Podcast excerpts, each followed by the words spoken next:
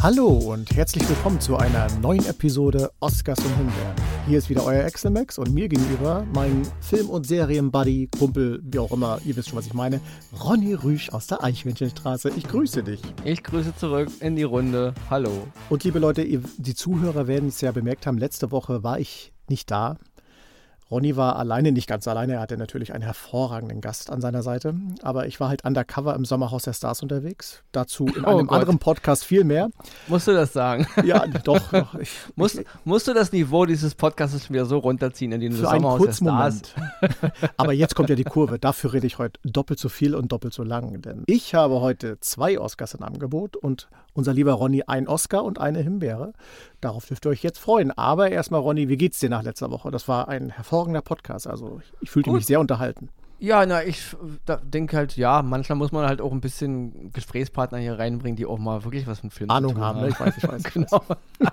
wenn, man, wenn man schon die ganze Zeit uns Pfeifen hier zuhört, weißt du, ja. sollte man vielleicht einmal im halben Jahr auch mit jemandem reden, der wirklich Ahnung hat, also in Anführungsstrichen. ja. Und das Feedback äh, hat ja auch äh, uns, gibt dir und mir natürlich recht, dass es durchaus sinnvoll ist. Ja, ja also he heute sind wir beide wieder da. Mhm. Heute natürlich du mit zwei Oscars, deswegen ist es, hebst du das Niveau damit natürlich auch wieder hoch. Und ja, und ich natürlich, ja, wir werden heute wieder unseren Dämpf dazu geben, was wir halt Wunderbar. halt gut finden und was wir schlecht finden. Und wichtig, Leute, nach der Himbeere gibt es noch ein kleines ja, Shoutout an die Serie Ahsoka, die ja jetzt dieses Wochenende, dieses Wochenende wollte ich schon sagen, ich bin schon wieder im Wochenendmodus, diese Woche zu Ende gegangen ist. Und da äh, wollen wir natürlich noch ein bisschen drüber reden. Das allerdings erst später. Deswegen, ich würde sagen, lass das Orchester klingeln und los geht's. Genau, und du weißt, du fängst an. Warte, ich, ich fange jetzt an. Ich fange jetzt an.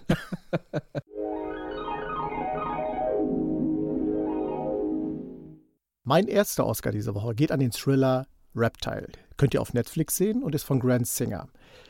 Gespielt wird in der Hauptrolle der Detektiv Nichols von, äh, mit dem Namen tue ich mich immer sehr schwer, Benicio del Toro. Ein super Schauspieler, Charakterschauspieler. Also ich finde, wenn ich ihn immer sehe, habe ich so, ja, ich weiß nicht, das ist so eine Mischung aus Wow, aber auch so ein bisschen immer Gänsehaut, weil ich weiß immer nicht, woran bin ich bei ihm. Also das, der, der, der fesselt mich ungemein an, an den Bildschirm. Außer wenn er in Star Wars Episode 8 mitspielt. Ja, ja. Das habe ich schon super das verdrängt. Danke, dass du das zurückgeholt gar hast. Nicht. Was nicht an ihm liegt, sondern einfach nur an dem furchtbaren Film. Aber das sorry. ist wohl wahr. Ja, das ist wohl wahr. Da hast du durchaus recht. Und wie gesagt, er spielt ja einen sehr hartgesottenen Detektiv, weil es geht um einen Mordfall irgendwo im Nirgendwo von New England. Und es entwickelt sich so eine Geschichte, wo man am Anfang denkt, okay, das ist der Mordfall, hm, wo geht's hin? Justin Timberlake spielt auch noch eine große Rolle dabei. Er spielt einen äh, Immobilienmakler, der erst das ja, scheinbare Opfer zu sein scheint und plötzlich wird daraus aber so eine Sache, die immer und immer und immer größer wird, umso länger es dauert. Was mir da sehr gut dran gefallen hat, ist diese Stille während des ganzen Films. Es sind wirklich, die Dialoge finden in, in ruhigen Atmosphären statt. Es wird kein großes Bromborium gemacht, keine wilden Schießereien, keine gro großen Experimente oder sonstiges, sondern es findet alles in seiner Ruhe statt, die halt immer wirklich so die, ich sag mal, die Finger an den Mund führt und man möchte eigentlich auf den Fingernägeln rumkauen, weil es so schön spannend ist. Die Kritikpunkt an der Sache ist aber, dass umso größer das Ganze aufgebaut wird, umso löchriger die, im Grunde die Geschichte so ein bisschen dargestellt wird. Das tut der, den Ganzen keinen Abriss, weil am Ende erfährt man sowieso, worum es geht. Aber das hat man manchmal so Gefühl, wo man sich fragt, warum ist der jetzt damit involviert und warum ist sie jetzt damit involviert? Das ist so ein bisschen irreführend äh, zwischendurch gewesen, wo ich finde, dass die Storyschreiber das nicht so ganz flüssig hingekriegt haben. Ist aber nur eine kleine Kritik, äh, gar nichts Schlimmes, weil der Film an sich wirklich hervorragend gedreht ist, richtig spannend. Ein Wiedersehen mit Alicia Silverstone, die ich gefühlt ich weiß nicht, wie viele Jahrzehnte nicht mehr ähm, auf dem Screen gesehen habe. Seit, seit, Batman. Seit Batman, ja, genau. Und ähm, auch, sie, auch, sie, spielt eine sehr äh, dominante, sehr starke Ehefrau von äh, eben dem Detektiv Nichols und äh, der ihr, ja, ich sag mal, als rechte Hand außerhalb von Büro und Polizeiarbeit immer zur Seite steht. Total gut gemacht, hat mir richtig, richtig gut gefallen. Und wie im, im Großen und Ganzen ist es, wie gesagt, ein Thriller den ich euch sehr empfehle, weil er ist unglaublich spannend, gut dargestellt, nicht ganz perfekt erzählt, aber am Ende, wo man wirklich sagen kann, wow, das war richtig gute Unterhaltung, weil er geht fast drei Stunden und die drei Stunden, die vergingen wie im Flug. Deswegen Reptile auf Netflix. Zieht es euch mal rein. Ja, das war Oscar Nummer 1 diese Woche von Axel Max. Dann komme ich zu meinem ersten und einzigen Oscar diese Woche. Es geht um eine Serie, die zurzeit bei Prime Video zu sehen ist. Es sind drei Folgen. Erste Staffel hat nur drei Folgen, aber jede dieser Folgen hat eine volle Spielfilmlänge. Also sie geht in der Regel immer so eine, eine Stunde 30 Minuten. Es geht um die Serie The Continental oder ganz ausgesprochen The Continental aus der Welt von John Wick alle, die John Wick-Filme gesehen haben, alle, die John Wick-Filme mögen, die wissen, was das Continental ist, ja. Das Continental ist ein Hotel in verschiedenen Städten auf der Welt. Wir lernen natürlich das Continental in New York zuerst kennen.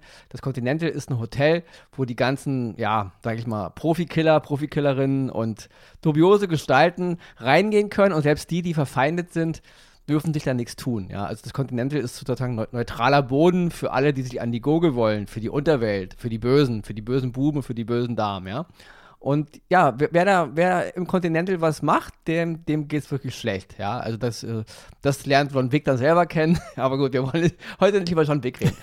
Bisschen schon, ja. John Wick ist ein Film, der 2014 rauskam mit äh, Keanu Reeves in der Hauptrolle. Und mittlerweile gibt es vier Kinofilme von John Wick. Fünfte ist schon in Planung. Und die Macher hinter diesem ganzen John Wick-Universum, wie es eben heute so üblich ist, alle wollen sie eine Franchise. Alle wollen sie Filme, Serien in Endlosschleife ist okay, Leute, mir stört es nicht. Man sieht es bei Star Wars, man sieht es bei Marvel und Star Trek schon viel, viel länger.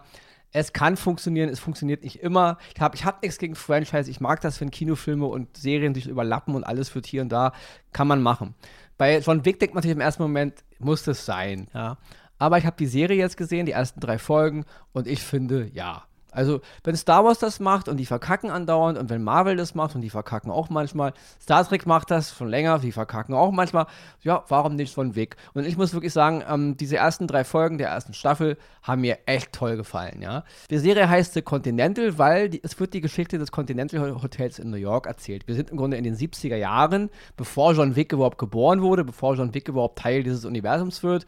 Wir erleben im Grunde die Geschichte des Charakters Winston Scott, der in den Filmen von Ian McShane gespielt wird und in der Serie natürlich in der jüngeren Fassung von Colin Woodle.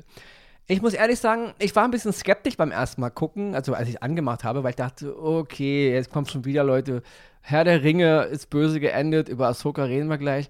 Immer wenn man sich so irgendwie auf irgendwas freut, wo man denkt, es funktioniert, ja, gerade so im Franchising, deswegen war ich skeptisch. Aber es hat von der ersten Minute an funktioniert. Die Stimmung ist toll, die Inszenierung ist toll. Das New York der 70er Jahre in einem leichten Comic-Stil, Film-Noir-Style ist toll. Es sieht echt super aus, ja und die ganzen Darsteller, die man hier so, also Leute, die man natürlich, einige, die man noch nie im John Wick-Universum gesehen hat, den Charakter von Vincent Scott, okay, das ist halt eine jüngere Variante. Er hat jetzt auch einen Bruder, der wird gespielt von Ben Robson. Und dann gibt es aber auch noch ganz, ganz tolle weibliche Charaktere. Da muss ich mal die Schauspielerin Jung Kate hervorheben, die spielt eine Yen, so eine Frau aus Vietnam, die halt nach Amerika kommt, nach dem Vietnamkrieg, auch eine ganz tragische Geschichte hat. Und äh, den Charakter Lou, gespielt von Jessica Elaine, zwei ganz, ganz tolle weibliche Performance, die mir mega gefallen haben in ihrer ganzen, wie sagt man so schön, Attitude, ja, wie sie sich so, wie sie sich so bewegen, wie sie so drauf sind und auch wie sie kämpfen, ja. Ganz, ganz, ganz, ganz toll, ja. Und in einer Nebenrolle noch zu erwähnen, der Charakter Cormac wird gespielt von Mel Gibson.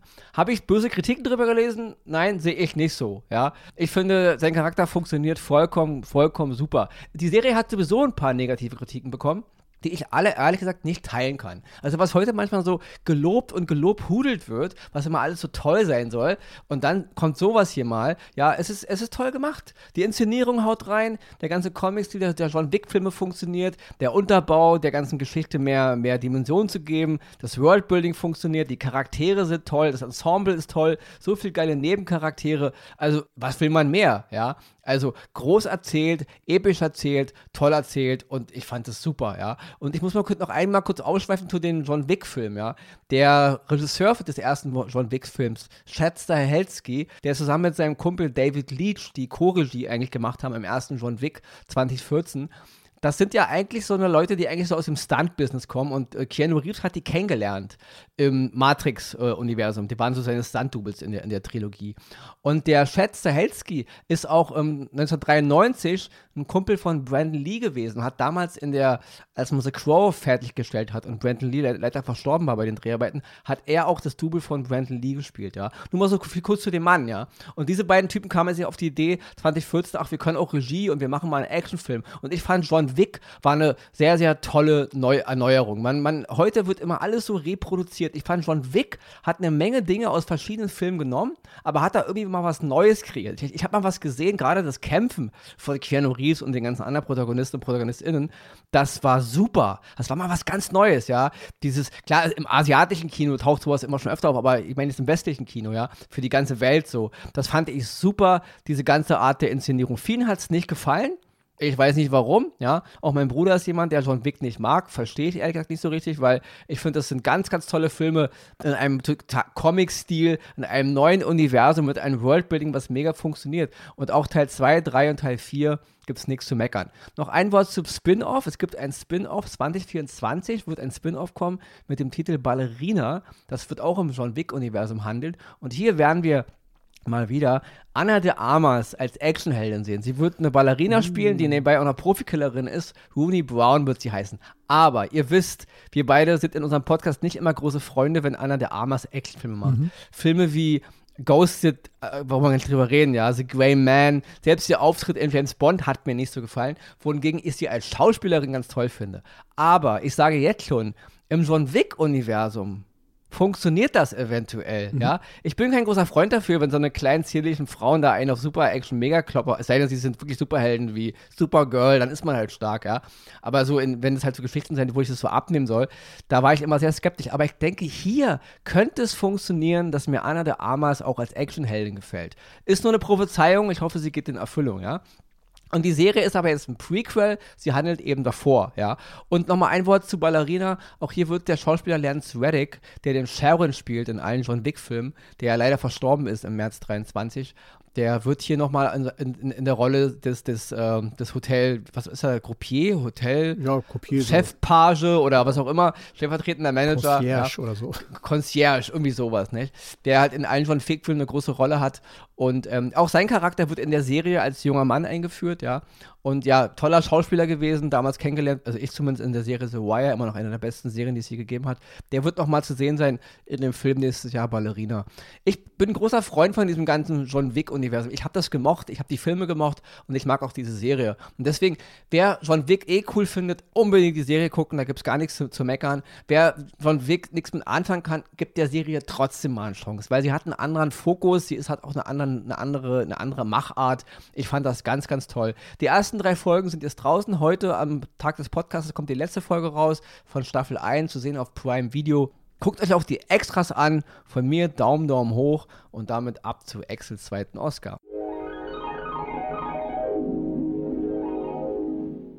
Ja, yeah, einen zweiten Oscar. Und ich versuche es jetzt ein bisschen ruhig und entspannt darüber zu kriegen, weil ich bin ganz nervös. Zwei Oscars in einer Folge. Huh, der, der Cutter, der schwitzt jetzt schon. Aber nein, es geht aber auch um eine wunderbare Filmkomödie, die ich euch jetzt vorstellen möchte. Flora and Sun, zu sehen auf Apple TV Plus. Das Ganze ist von John Carney. Und ich will mal so sagen, es ist die Biografie eines Songs, der diesen, in diesem Film quasi kreiert wird. Warum wird er kreiert? Flora ist eine alleinerziehende Mutter, gespielt von Eve Hewson. Eve Hewson werden viele vielleicht aus Bridge of Spies kennen, da hat sie unter anderem mitgespielt, aber auch viele, viele andere Filme, oft in Nebenrollen. Und sie lebt in Irland und ist von ihrem Mann verlassen worden wegen einer anderen Frau, hat einen Sohn, der ja im pubertierenden Alter ist und extrem schwierig schon diverse Delikte von der Polizei äh, immer wieder äh, nach Hause gebracht worden und so weiter und so fort. Und irgendwie will sie in diesem ganzen Trubel, den sie hat, ihr eigenes Leben finden, weil sie ist damals sehr früh schwanger geworden und hat im Grunde keine richtige Jugend gehabt. Wo andere tanzen waren, musste sie sich halt um ihr Kind kümmern.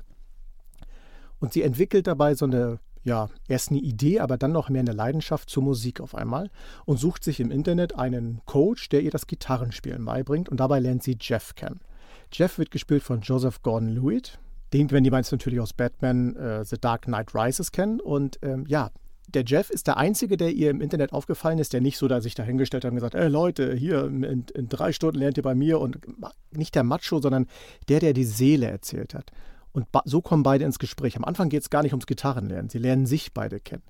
Sie lernt von ihm kennen, dass er Songwriter ist. Er lernt von ihr kennen, dass sie eigentlich, ja, eine sehr gefrustete, sehr wütende innerliche Frau ist, die irgendwie einen Sinn in ihrem Leben sucht.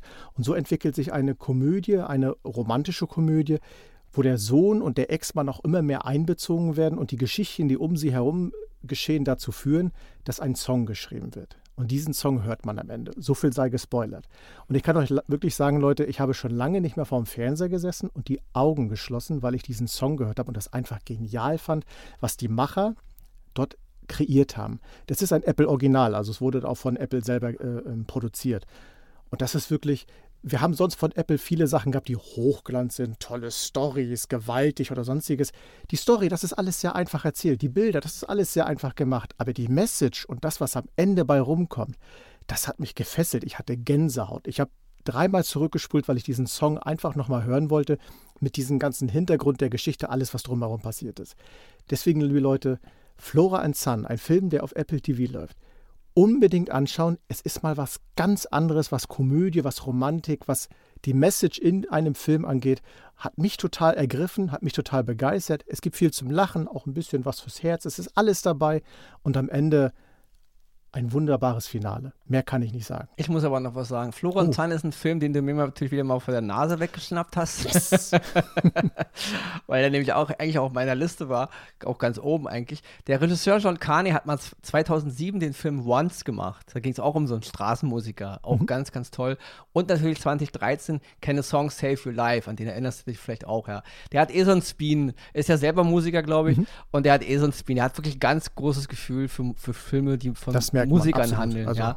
also wirklich ganz, ganz großes Kino. Und deswegen habe den Film noch nicht gesehen, aber ja, der, der, dem würde ich einen Oscar geben, ungesehen, allein nur wegen dem Regisseur. Mhm. ja.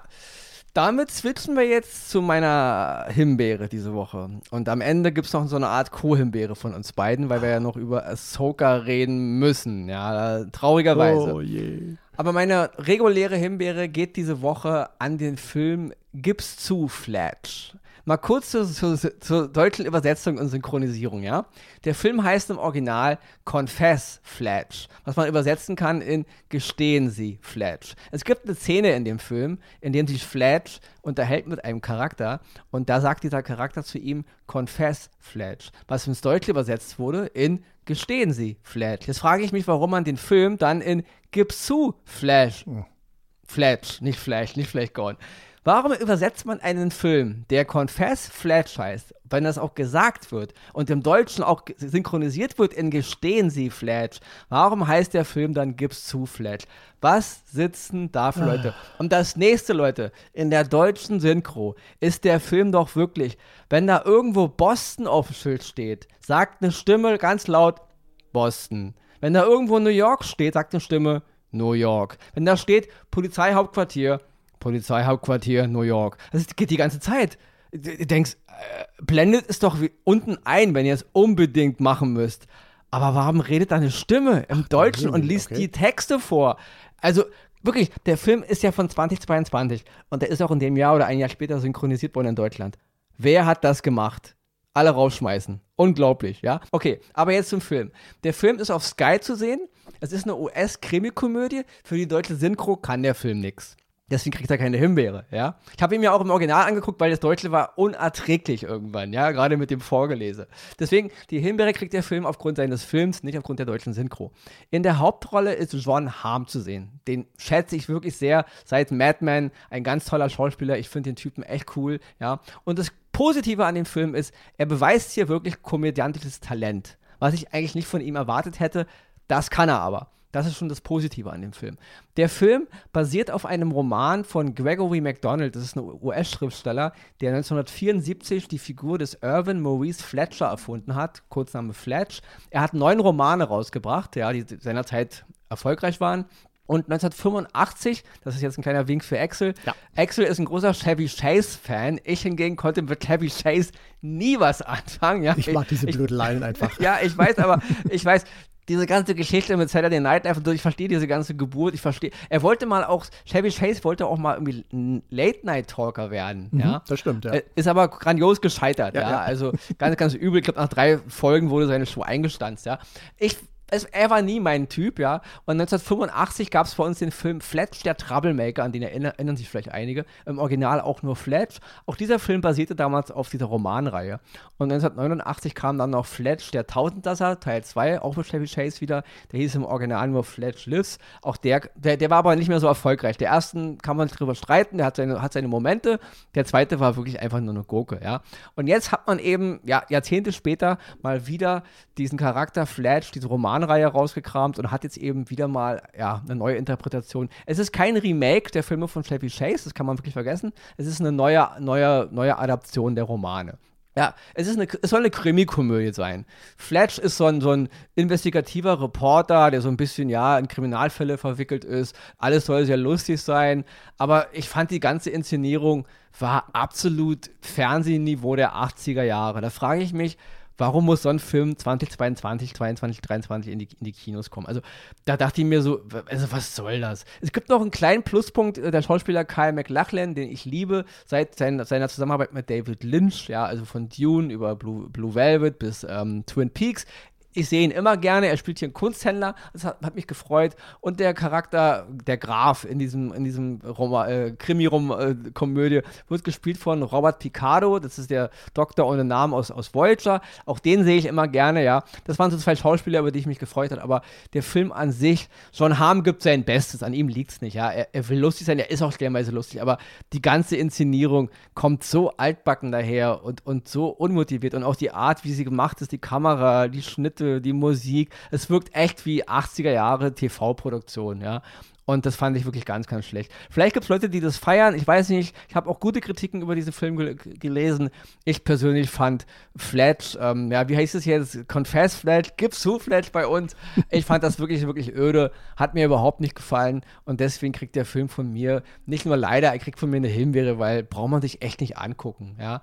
Das ist, es mag vielleicht ein bisschen näher an den Romanen sein. Das kann sein, ich habe die Romane nicht gelesen, nicht ganz so blödeleimäßig wie, wie die alten Filme von Chevy Chase. Aber das waren wirklich noch Filme ihrer Zeit. Dieser Film hier, wenn man den mal in 30 Jahren guckt, würde man den niemals in 2022 verorten. Da würde man denken, der ist auch von 1985 oder so, ja. Und dann ist er nämlich auch noch schlecht. Deswegen gib's zu Flash, Confess Flash, ich würde es übersetzen in Gestehen Sie Flash oder Gestehe Flash. Himbeere. Zu sehen auf Sky, wer trotzdem gucken will. Und damit switchen wir jetzt zu unserer kleinen Abgesangshimbeere. Ich fange mal kurz an, aber Bitte. ich sag gar nicht kurz, so viel. Dann, dann kannst, ja, wirklich kurz, ich mach's wirklich kurz. Ähm, wir haben ja Ahsoka vor einigen Wochen wirklich eine, eine, einen Oscar gegeben mhm. und das ist auch vollkommen verdient, ja. Ich bin ein mega Star Wars-Fan und auch du bist ein großer Fan, auch gerade von dem Charakter Ahsoka. Und ich fand das ganz, ganz toll, was Disney da auf die Beine gestellt hat und auch gerade Dave Filoni, der Mann hinter der ganzen Geschichte, hatten wir schon drüber gesprochen, ähm, die ersten sechs, sieben Folgen von acht Folgen waren echt toll. Ich fand sieben hatte ein paar Schwächen schon, aber dachte mir, wenn das Finale gut wird, dann äh, ist alles okay. Aber es ist die achte Folge draußen. Alle acht Folgen sind draußen von der ersten Staffel. Mal wieder eine Staffel mit acht Folgen, okay. Ähm, ja, die Folge ist für mich ein kompletter Rohrkrepierer, ja. Sie, alles, was aufgebaut wurde, alles, was versprochen wurde, alles, was angeteasert wurde, wird überhaupt nicht irgendwie aufgelöst. Es werden im Grunde tausend neue Ideen und, und könnte sein, muss aber nicht sein, aufgemacht mit irgendwelchen Bilder und Andeutungen über Andeutungen. Am Ende ist es ein wirres, zusammengeschnittenes Wirrwarr aus irgendwas. Die Action ist dröge. Die Charaktere, die eigentlich eingeführt werden, sowohl die Helden als auch die Bösewichte, agieren komplett konträr zu dem, was eigentlich davor sieben Folgen gemacht wurde. Und ich war mega enttäuscht, ja. Also, wenn die ganze Serie so gewesen wäre, von Anfang an wie Episode, wie die achte Folge, hätte ich der Serie von Anfang an eine Himbeere gegeben. Und deswegen, ich bin mega enttäuscht von diesem Finale. Man kann es noch retten, es ist nicht alles Worst Case, aber ich verstehe die Macher nicht. Ich sehe hier wirklich nur, Disney will Abos binden an ihre, an, an, ja, an Disney Plus und bleibt bloß dran, damit ihr auch noch Staffel 333 und einen Kinofilm, ja. Ich sehe überhaupt kein richtiges, ja, dass die Fans irgendwie auch was bekommen, ja. Das ist ein reiner Content-Inhalt letzten Endes, der angeteasert wird mit guten Ideen und am Ende macht es nur Puff und damit du jetzt wissen willst, wie das alles zusammenpasst, musst du wieder ein Jahr warten oder ins Kino gehen oder sonst was, ja. Bitte, Axel, jetzt kannst du auch noch da irgendwie Nee, was Gutes zu sagen, wenn du kannst. Was Gutes finde ich leider nicht. Äh, wie du es ja gerade sagtest, ich bin ein großer Ahsoka-Fan. Über Clone Wars und Rebels ist mir äh, der Charakter Ahsoka richtig ans Herz gewachsen. Und als es damals in der erst in der einen Folge von Mandalorian dann klar war, dass Rosaria Dawson äh, diesen Charakter verkörpert und so Feuer und Flamme, da dachte ich, wow, das kann gut werden. Wir hatten dann erst unsere Zweifel, ob das noch eine gute Serie wird, nach Boba Fett und allem, was wir gesehen haben. Obi-Wan fangen wir erst gar nicht an. Und dann wurde es eine gute Serie zumindest in den ersten sechs, sieben gebe ich dir recht, da fing es schon langsam an, aber da habe ich auch gedacht, naja, so kurz vorm Finale kann man sich ja so einen kleinen Wackler genau. leisten und dann hauen wir nochmal richtig einen raus. Aber dann, Wisst ihr, ich kam mir vor, als wenn mir einer sagt, du, ich lade dich hier auf eine große Party ein. Das macht er eine Woche vorher und du freust dich jeden Tag immer mehr, weil du hörst immer mehr Details. Es passiert dies, es passiert das und es wird zu einem richtig großen Event. Und dann kommst du da rein und da sitzt da einer mit einem Kassettenrekorder, spielt seine Best Hits ab und es gibt irgendwie eine Waffel und ein äh, Glas Wasser zum Trinken. Genau, super, super Beispiel. Genau ja. so ist es. Und so habe ich mich dann am Ende gefühlt, wo ich gesagt habe, äh, was war das? Also an der achten Episode, das Einzige, was mir wirklich gefallen hat, war am Abspann die Musik, weil die war wirklich schön. Ja. Aber der Rest bis dahin, also dieses, wie du schon sagtest, dieses nochmal wieder viele Fragezeichen in den Raum werfen, du, ihr müsst dranbleiben, wenn ihr das alles sehen wollt. Dabei dann diese ganzen Klischees, die Star Wars ja mit sich bringt. Sturmtrupper, die nicht gut schießen können und so weiter und so fort. Aber auch wirklich Kratzen an Idealen. Nehmen wir das Beispiel Umgang mit Lichtschwertern und so weiter. Das wurde da alles komplett ad absurdum geführt. Und du hast da wirklich irgendwann gesessen, wirklich sieben Folgen lang macht ihr uns alle schmackhaft auf ein großes Buffet und dann serviert ihr uns einfach nur einen Keks. Kann nicht genau. euer Ernst ja, sein. Fand genau ich, so ist es. Fand ich richtig schade. Ist, sieben Folgen, auch die, also ich finde auch, find auch mal krass, was da passiert. Sieben Folgen haben wir phänomenale Kampfchoreografie. Wir haben eine Ahsoka, die ein besserer Jedi-Meister kann ich mir nicht vorstellen. Ihre ganze bedachte Art, ja. Alles ist super ruhig und toll inszeniert, ja. Und die Charaktere werden so langsam aufgebaut und so eine Bedrohung schwebt über allem, ja. Und am Ende, achte Folge, wird es alles ad absurdum geführt. Mhm. Die Kampfchoreografie ist blöd, die Action ist komplett höhentot. Ahsoka, ihr Charakter, sagt Dinge und macht Dinge, die überhaupt nicht zu dem passen, was sie davor gemacht hat. Genau. Und auch der Bösewicht, der eingeführt wurde, ist einfach nur ein Nappel, ja. Und das ist ganz, ganz schlimm, ja. Das tut mir auch ein klein bisschen leid für den Schauspieler Ray Stevenson, ja. Der ist ja nun leider im Mai dieses Jahres verstorben.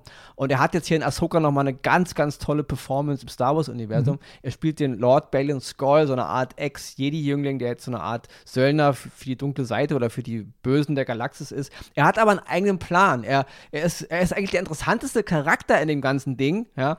Und der Schauspieler kann die Rolle jetzt leider in Staffel 2 oder wenn es einen Kinofilm geben wird, leider nicht fortführen. Obwohl sein Charakter, denke ich, eigentlich letzten Endes auch der, der, der krassere Bösewicht wird oder der krassere Antagonist für Ahsoka. Weil das wird echt angeteasert in total verrückt. Auch das fand ich ganz schlimm, weil über sieben Folgen lernen wir auch seinen Charakter kennen. Mhm. Übrigens toll gespielt von Ray Stevenson, ja. Er möge in Frieden ruhen, äh, mit 58 Jahren gestorben, also ich glaube vier Tage vor seinem 59. Geburtstag.